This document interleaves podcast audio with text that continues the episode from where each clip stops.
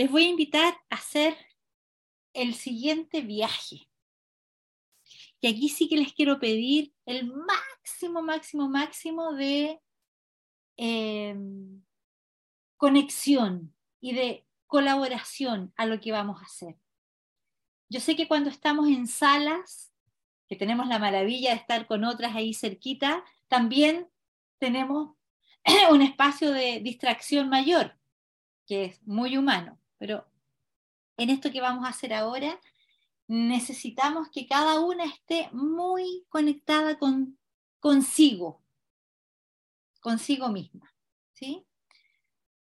Entonces les quiero pedir que se acerquen a su espacio de trabajo una hoja en blanco con un lápiz un plumón, lo que tengan por allí. Uno o dos, fantástico. Si es uno solo, no hay problema. Si es dos, mejor todavía. Quiero volver a la experiencia de conexión pies, piso, raíz, conexión con tu suelo, con lo que te sostiene.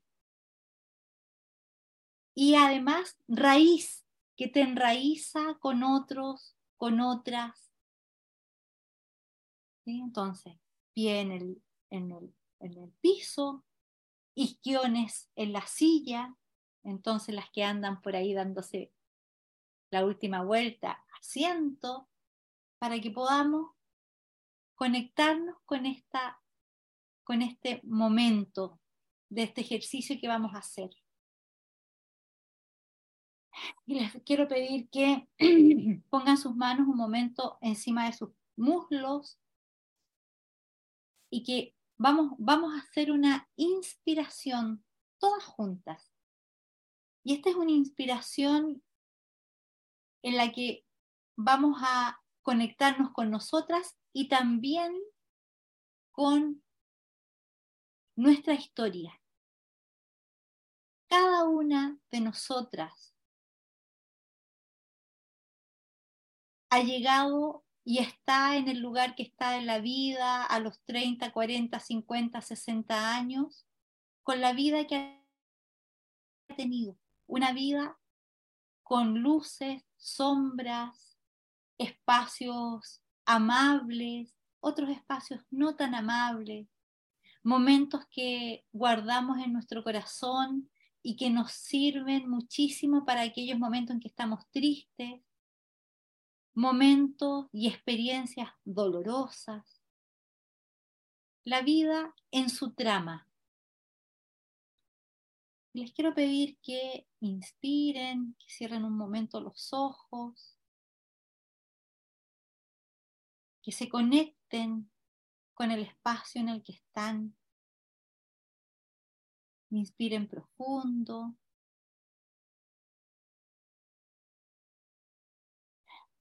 De manera que permitan que llegue a ustedes distintas imágenes de su vida, como, como si fuera una película, o como imágenes desordenadas, no importa, permite que lleguen.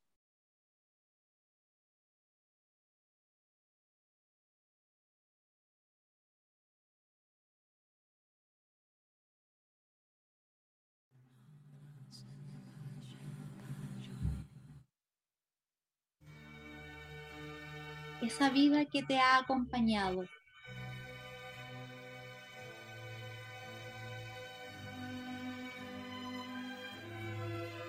esa vida que eres hoy.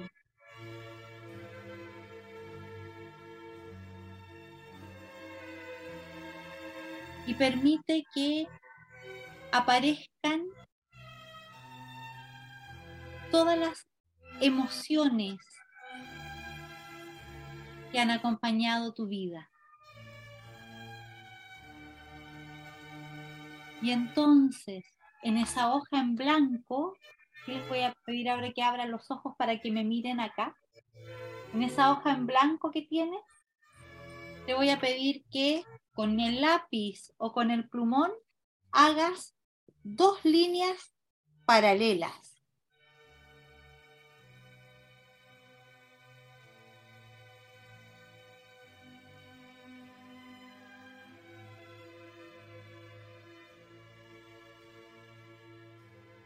Dos líneas paralelas.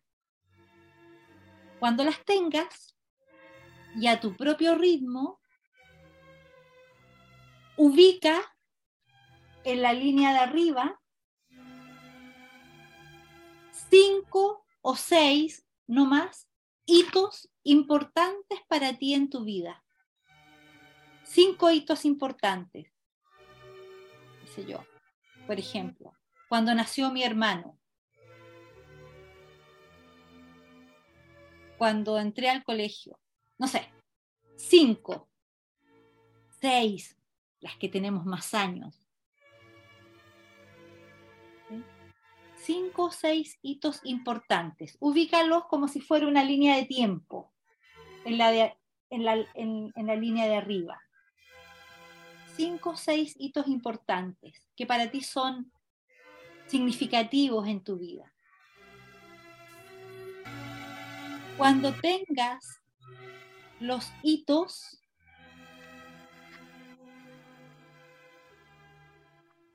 Entonces tienes aquí, por ejemplo, nacimiento de mi hermano. Pone aquí abajo, en la línea de abajo, las acciones, lo que ocurrió, lo que pasó. O sea, por ejemplo, llegó mi hermano a casa. Eh, empujé la cuna. No sé. Las cosas que te acuerdas de ese hito, las acciones de ese hito importante.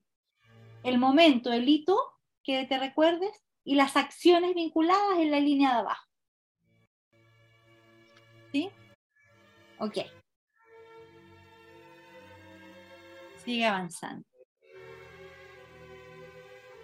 Por allí se están ayudando a, a poner al día en lo que tienen que hacer. Muchas gracias. y dentro de todo intenten mantener la conexión con ustedes, con su recorrido. Y voy llenando abajo de cada hito las acciones que recuerdo, que rodearon ese momento, las acciones, las cosas que pasaron. Acciones que hicieron otros o acciones que y donde yo me veo. Y fíjate, en el espacio del medio, entre los hitos y las acciones, que nos queda un espacio, anda completando, si tienes lápices de otro color, fantástico, si no el mismo lápiz sirve, qué emociones hay vinculadas a ese hito y a esas acciones. ¿Qué emociones? Si tienes lápices de otro color, fantástico. Si no, el mismo está bien. ¿Qué emociones? Alegría, tristeza, confusión, miedo, ansiedad, deseos de compartir, todas las emociones que te aparezcan allí. Y vas completando cada hito, las acciones y en el centro las emociones que se vivieron. Si alguien tiene dudas, puede llamar a su coach.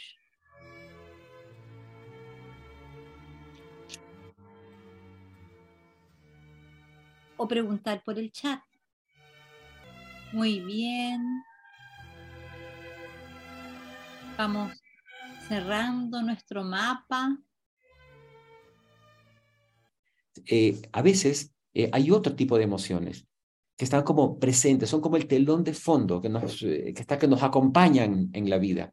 Es, no sé si ustedes pueden notar que a veces decimos, eh, no sé, eh, Juanita, y por favor, cuando hay alguna Juanita acá, solamente un ejemplo que estoy dando, Juanita es pesimista podríamos decir, ¿no? Es este, como que hay una emoción que caracteriza a, una persona. Y no, y más bien eh, Verónica es sumamente entusiasta, se puede contar con ella, ¿no? Hay como unas eh, emociones que como, que nos caracterizan a nosotros, como que están ahí mm, siendo parte del ser que estamos siendo, digamos, ¿no? A estas emociones las llamamos nosotros estados de ánimo. Son como emociones que están como presentes, que acompañan al observador que estamos, estamos siendo. Y digo que estamos siendo porque estos estados de ánimo también pueden ser transformados y cambiados, ¿no? Pero hay emociones que no sé exactamente el origen, ¿no? ¿De dónde surge ese pesimismo en mí? ¿De dónde surge esa como tristeza permanente? A veces uno puede decir, un evento, la pérdida de un ser querido nos genera tristeza. Pero tal vez a veces la tristeza se deposita en nosotros y, se queda ahí como, como dentro de nosotros y nos acompaña a, lo largo de la vida una emoción como de tristeza que nos embarga.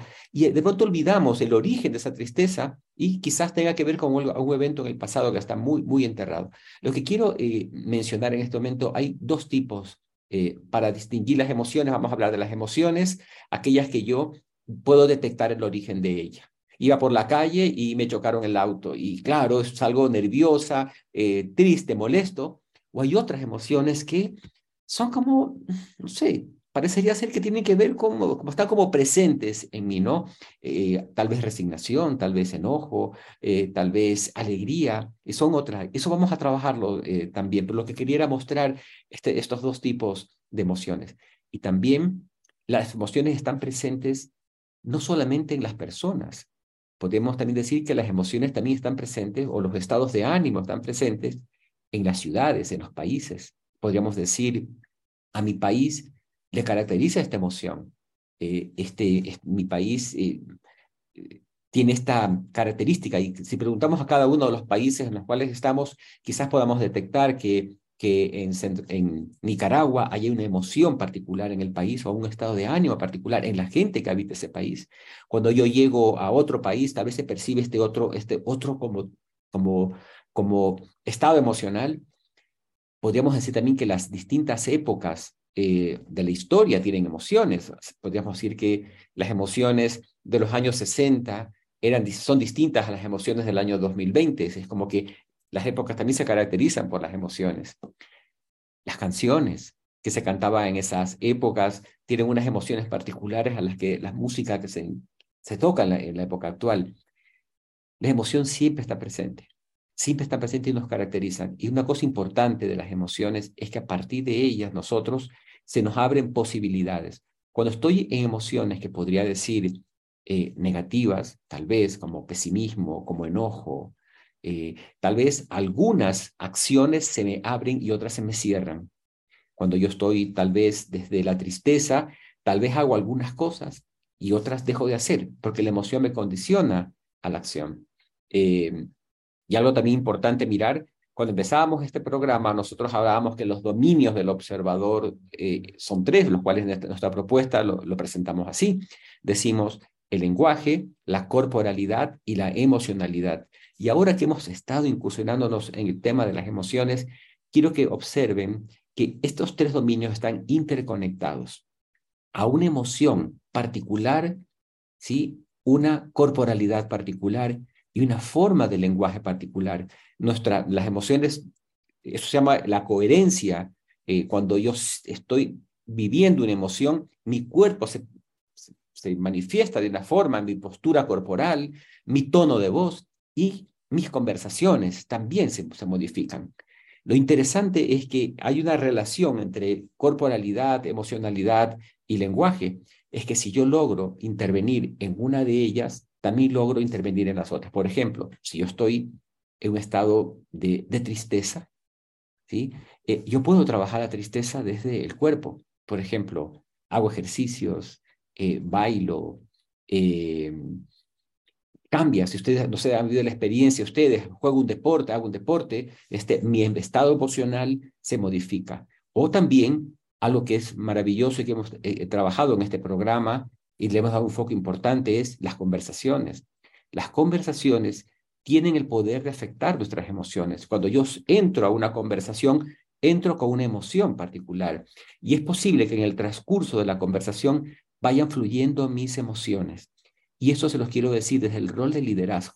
Cuando ustedes observan a sus equipos, la emoción en la cual se encuentran, que vamos a trabajar más, nos vamos a meter con más profundidad en las siguientes presentaciones, cuando yo observo la emoción de mi equipo, si la emoción en la cual siento que mi equipo no es la adecuada para afrontar aquel desafío, aquel proyecto, ¿de qué manera mi conversación puede influir para modificar esa emoción, para que sea la emoción adecuada para poder hacernos frente a estos, a los desafíos que estamos viviendo?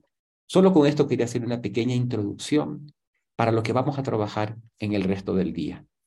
Porque miren que estamos trabajando un aspecto humano que es vital, que es vital, que es de los elementos que nos constituyen como seres humanos, eh, de la máxima importancia, trascendencia, que es el fenómeno de la emocionalidad. Y ya partimos con eso, ¿no? Ya estamos allí. Y en este fenómeno de la emocionalidad, entonces que empezábamos a mirar con, con Farid dos grandes distinciones. Porque nos, nos gusta agrupar en parejas para, para, para, comprender mejor, porque este, este, es un, este es un fenómeno humano tan, tan profundo y que a la vez ha estado tan olvidado. Menos mal que ya en la última parte del siglo anterior y este siglo con más fuerza, ha, habido gran desarrollo de investigación, de estudio, de atención al fenómeno de la emocionalidad en, nosotros como seres humanos.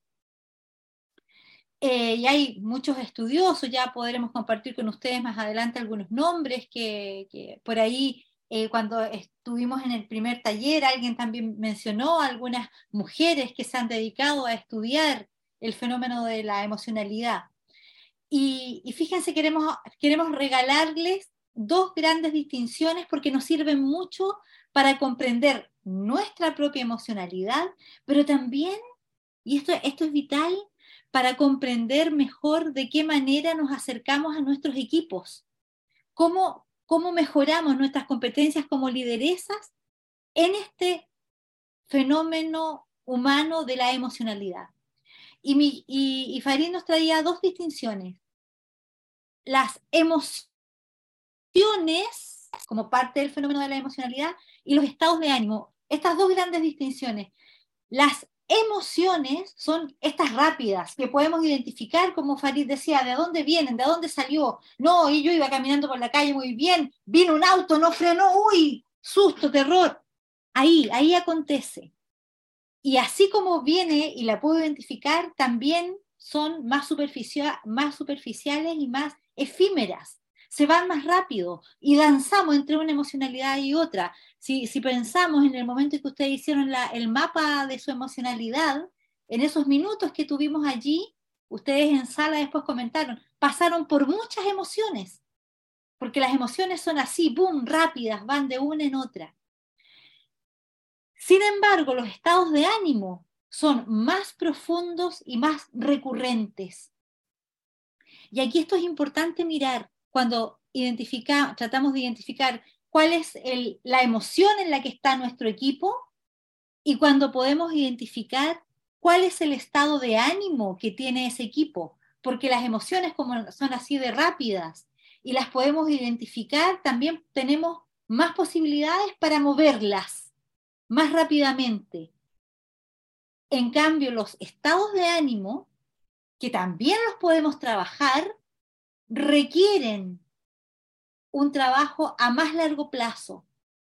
No siempre podemos identificar el momento, el, evento que desencadenó el estado de ánimo. Los estados de ánimo son más, más, más, permanentes, son, eh, son, son, eh, eh, están, están puestos allí con mucho más arraigados, ¿sí? y como que envuelven una, vivencia y, equipos y grupos y familias de manera mucho más eh, profunda.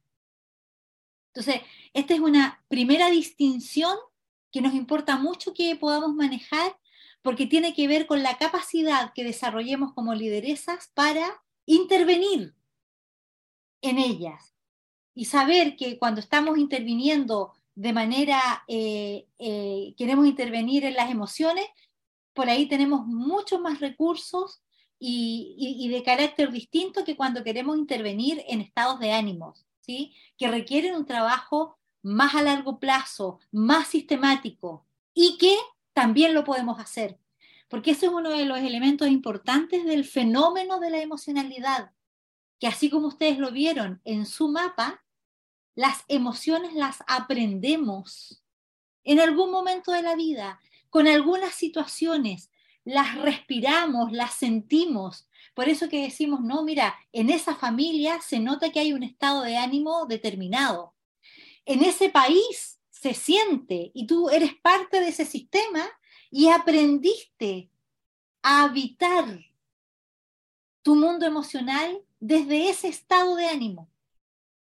Entonces nos importa mucho que podamos ir mirando esto. Y, Farid también nos refería a esto esto que somos como seres humanos, estos dominios que nos, que nos conforman, la, el lenguaje con nuestras narrativas, nuestros juicios, los cuentos que nos contamos, eh, las creencias que tenemos, la corporalidad que habitamos, la corporalidad que hace de nosotros también vivir de un modo determinado y la emocionalidad son tres grandes dominios que Farid nos decía, si entramos por uno podemos tocar otro.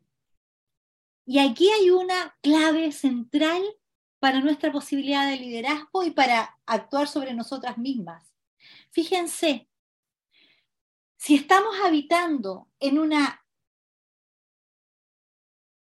emoción de estas que nos cierran posibilidades, y necesitamos trabajar con nuestro equipo, entonces como lideresas podemos diseñar desde el lenguaje, es decir, desde los juicios, desde las creencias, posibilidades de entrar a la emocionalidad.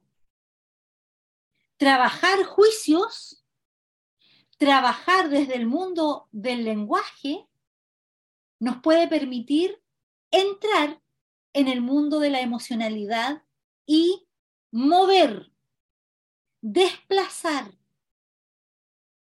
emociones que nos dificultan o desde la corporalidad, ¿sí? Cuando entramos a un lugar y vemos cuerpos así echados para abajo, rostros eh, que, identificamos con emocionalidades que cierran posibilidades, que ojo, nosotros no creemos que hay emociones buenas o malas. Las emociones son parte de nuestra vivencia humana. Lo interesante es que podamos identificar cuando esas emociones nos expanden posibilidades y cuando esas emociones nos cierran posibilidades, no para destruirlas, sino para aprender a fluir y salir de esa emocionalidad y trasladarnos a otra. Fíjense lo que estamos, en lo que estamos. Estamos mostrando el fenómeno de la emocionalidad en nuestra vivencia como mujeres, como seres humanos, como lideresas. Les vamos a vamos a ir ahora a algunos ejercicios y algunas miradas más profundas sobre esta, pero queremos em, mostrarles para qué. Los ejercicios que vamos a hacer y, el, y los lugares que vamos a visitar en lo que nos queda de la mañana tienen la intención de que ustedes desarrollen más mirada, más apertura a descubrir cuáles son esas conexiones entre emocionalidad, corporalidad y lenguaje, para descubrirla en ustedes y también para descubrirla y desarrollar ojo para mirar cómo pasa en el otro, en la otra. Porque en nuestro rol de líderes, de lideresas, lo que buscamos es impactar ¿cierto? Transformar, mover. Y para eso aquí tenemos unas claves fantásticas. ¿Sí? Ok, entonces, con, esta, con este sentido de vamos a hacer los ejercicios para, para aprender a desarrollar mirada, a ampliar nuestra percepción de lo que nos pasa en el mundo emocional y también para desarrollar mirada en lo que me permite conectar con la mirada para otros, ¿sí? de manera de intervenir también en, esa, en, en esos otros mundos y en el propio no para reprimir el mundo emocional, porque el mundo emocional es tan inherente a nosotros como el respirar. No, no, no, los seres humanos no vivimos sin sentir, no vivimos sin emocionarnos, igual como respiramos.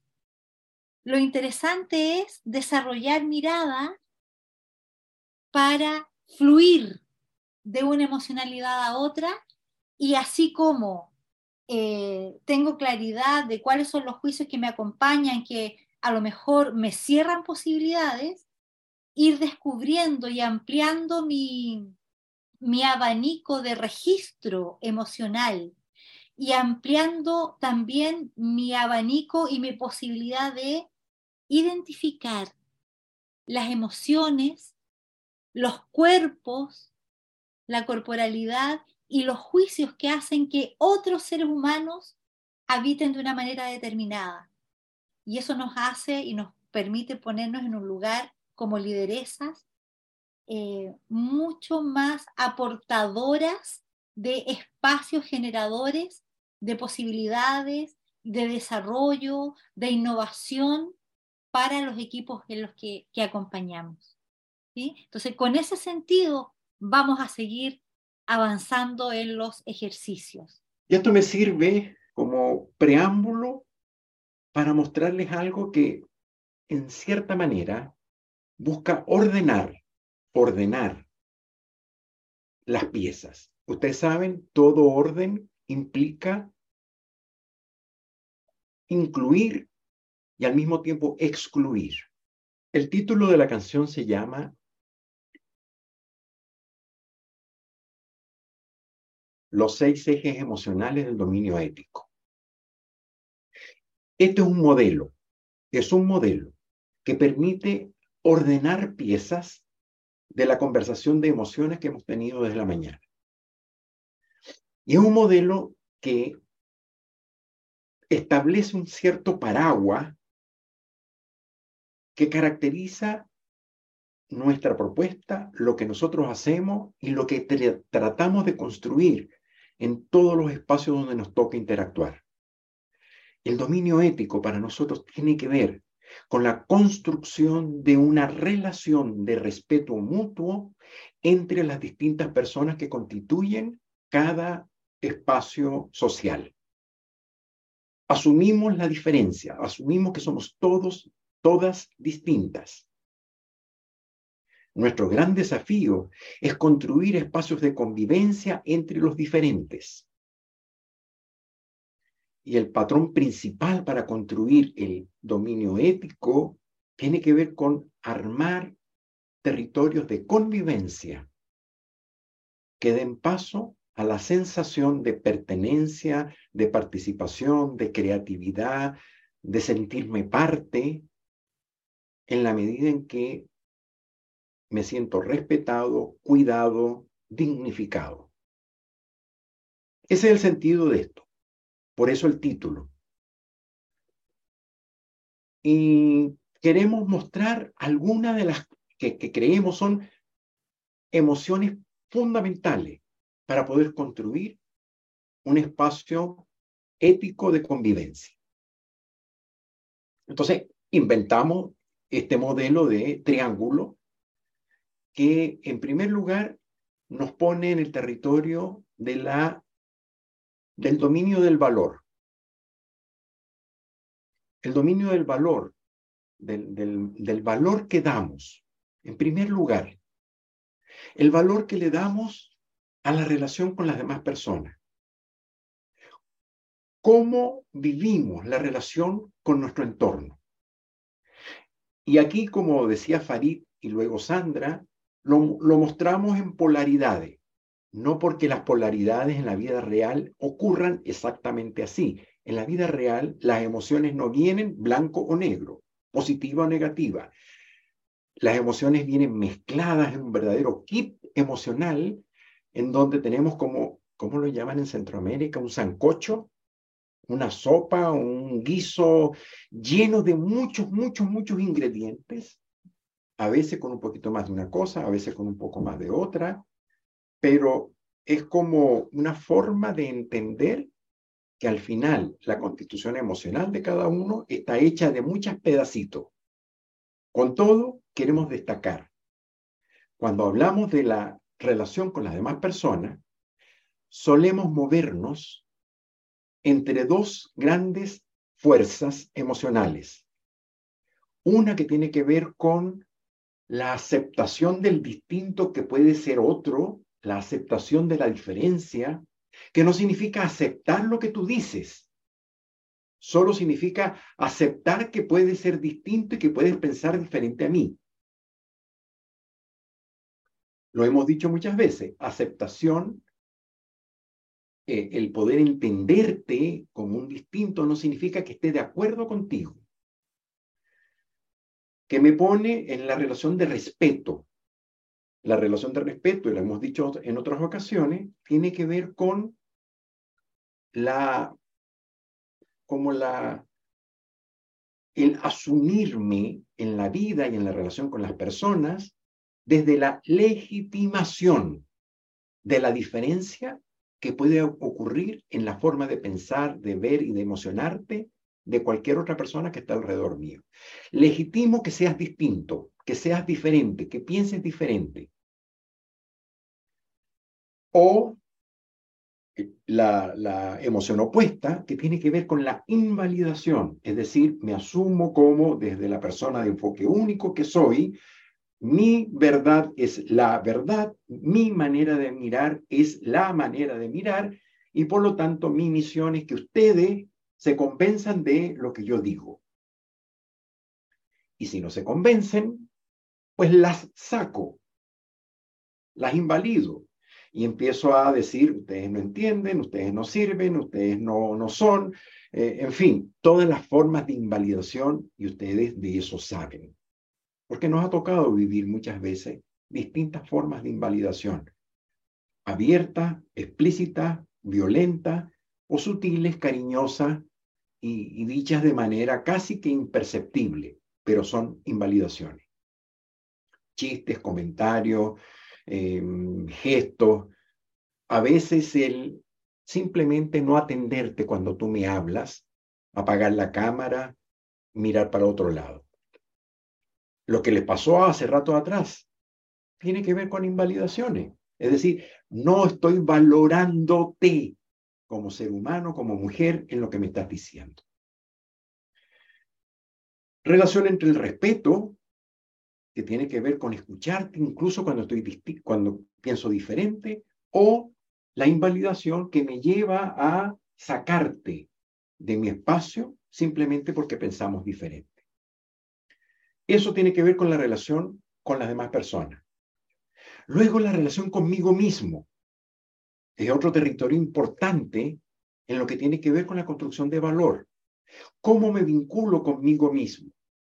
Me vinculo desde la sensación de yo no sirvo, yo no soy, mm, no, no me atrevo, no me animo, espero que alguien resuelva mis problemas y que alguien hable con las autoridades de arriba, o soy yo el que se, se pone y se atreve y se anima, o encaro las conversaciones complejas y difíciles que nos tocan hacer. Es decir, ¿dónde estoy parado frente a mí mismo? ¿Me atrevo o no me atrevo? ¿Me pongo o no me pongo?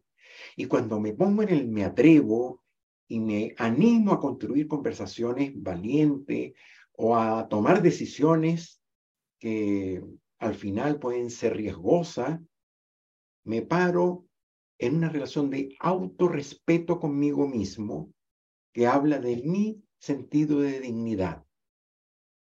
Y esto es un tema tremendamente profundo y poderoso.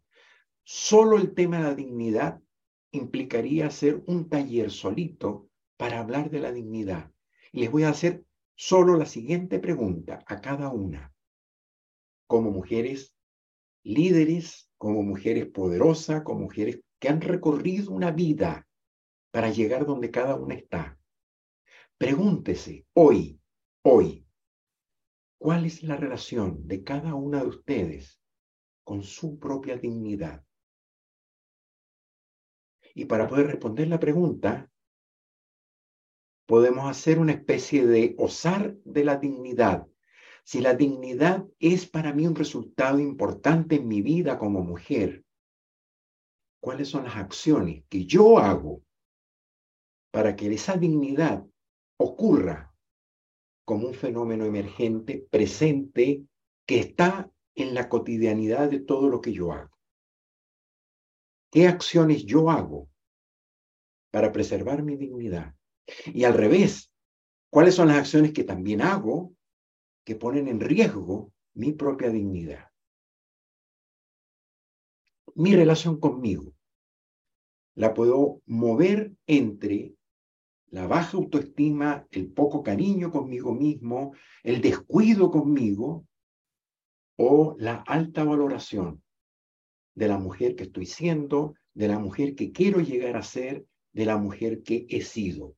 Y cuando hablo de alta valoración y dignidad, no estoy diciendo solo flores, también las porquerías, las sombras, las cosas que no me gustan, son parte de mi constitución. Y mi dignidad está hecha de la juntura de todo lo que me constituye, de todo lo que yo soy, lo bueno, lo malo, lo que me gusta y lo que no me gusta. Y finalmente, en el triángulo del valor, el cómo encaro y cómo me conecto con los desafíos de la vida. Cómo me paro frente a todos los desafíos que tengo en la vida, en el trabajo, en la casa, conmigo, en mi cuerpo, con mi, con mi ser mujer al final.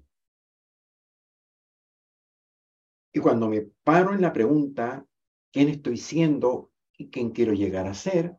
se me abre la dimensión de la, del cambio, de la transformación, y en donde también hay dos vertientes emocionales que o habilitan o contienen y frenan. Una, aquella que dice, bueno, he estudiado tanto, he hecho tanto, he recorrido tanto, ya sé mucho, ya no me hace falta más, no necesito más que me pone en el territorio de la arrogancia de quien cree que ya lo hizo todo, lo aprendió todo, lo sabe todo.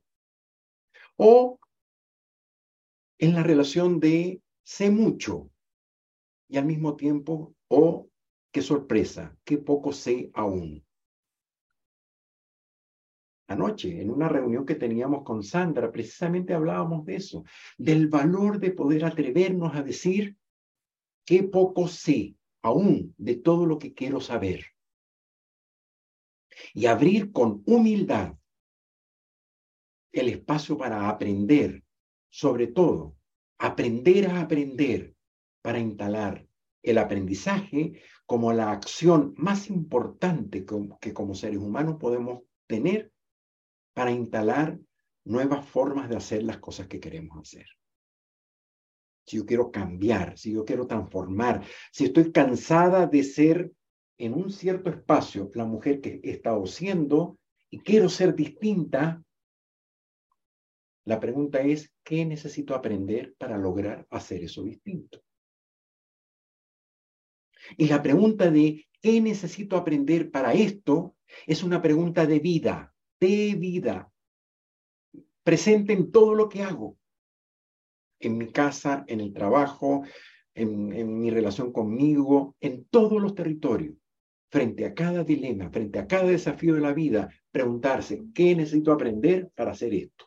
Para incorporar a esto, para mejorar esto, con humildad. O cerrado a eso desde la arrogancia. Ese es el triángulo del valor. Y esto lo juntamos con otro triángulo, es el triángulo de la temporalidad que es el triángulo de la temporalidad y es la pregunta, ¿cómo me vinculo yo con el tiempo? ¿Cómo nos paramos frente al tiempo? Y ahí, en primer lugar, el presente, donde estamos hoy parados, hoy, la mujer que estoy hoy siendo. Y desde allí tengo dos grandes dimensiones emocionales. El miedo, que es parte constitutivo como especie que somos, el miedo está presente, el miedo nos inhibe, el miedo nos contiene, a veces el miedo nos advierte, es una emoción positiva o negativa, es una emoción que puede ser muy sana, pero también puede ser muy tóxica, es una emoción que nos ayuda a decir cuidado con. Pero al mismo tiempo el miedo se puede convertir en un territorio de parálisis, de freno, de, de escapismo, de salirnos de algo. Versus un espacio y un territorio donde me siento cuidado o cuidada y siento que estoy habilitada a cometer errores para aprender, a decir para poder ser escuchado, a actuar para obtener resultados. Es decir, el espacio de la confianza. Y nuevamente la misma pregunta.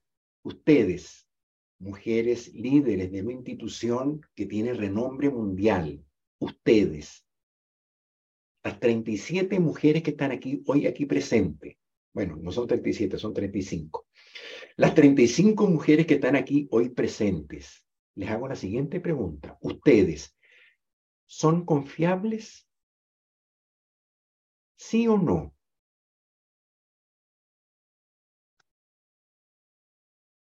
Perdón, ¿son confiables o no? Uy, esa respuesta vino así como medio... A ver, Sandra, te voy a, voy, a jugar de nuevo. A ver, Sandra, ¿ustedes son confiables, sí o no? Sí. Sí. Le creo más a la primera respuesta que a esta, pero está bien. Ok. Muy bien. Son confiables. Pregunta para no responder en este instante, pero por favor llévensela. ¿Por qué soy confiable. ¿Por qué yo soy confiable? Es un dominio que me permite vivir mi presente en el territorio de la confiabilidad, lo cual no significa que no tenga miedo. Solo que, dado que soy confiable, aprendí a gestionar mis miedos para convertirlos en aliados. Eso suena bonito. Créame, no es fácil pero es parte de los desafíos de la vida. Otro espacio de temporalidad, el pasado. ¿Cómo me vivo el pasado? Yo veo mi vida, veo el recorrido que he hecho desde el momento en que me tocó llegar y que me acuerdo de que llegué a este mundo y todas las cosas que me ha tocado hacer. Y me consigo con dos grandes emociones que están presentes en mi forma de vivir el, el pasado. Una, desde el orgullo, desde la sensación de, de, como de, mi esposa me preguntaba en estos días, si tuvieras que hacer algo distinto de nuevo, ¿qué harías distinto? Y nos hicimos la pregunta entre los dos y nos conseguimos con que son muy, muy pocas las cosas que haríamos distinto.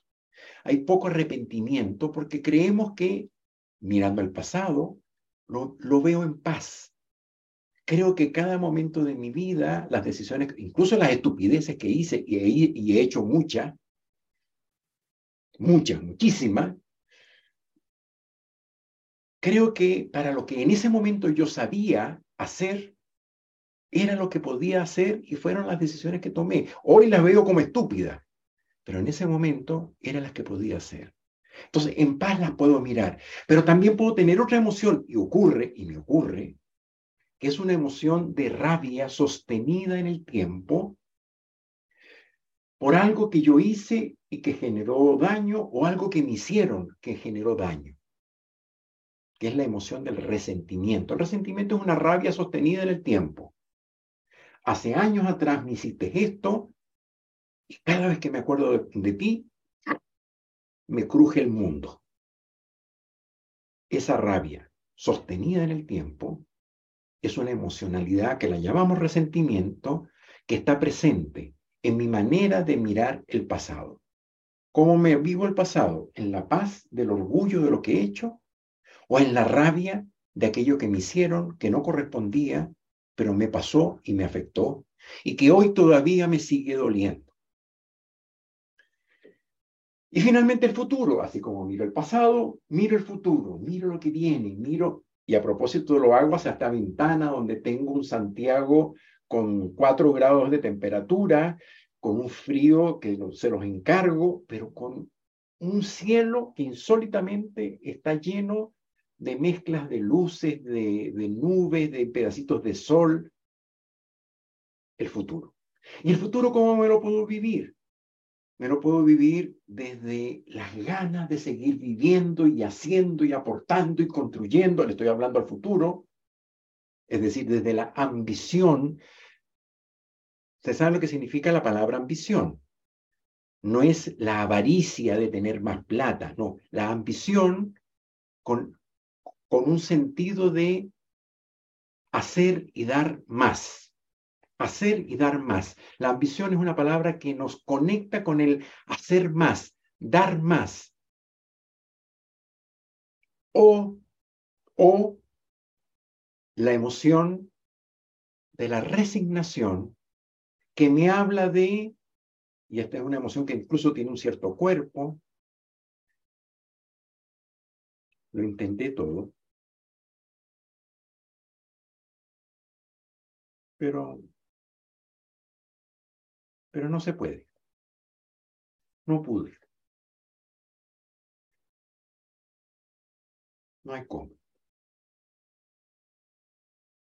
No hay cómo. Eso no es conmigo. Eso no es para mí. En donde la línea de lo posible y la decisión donde pongo la línea de lo posible está corrida al territorio de no puedo, de, lo, de, la imposibilidad.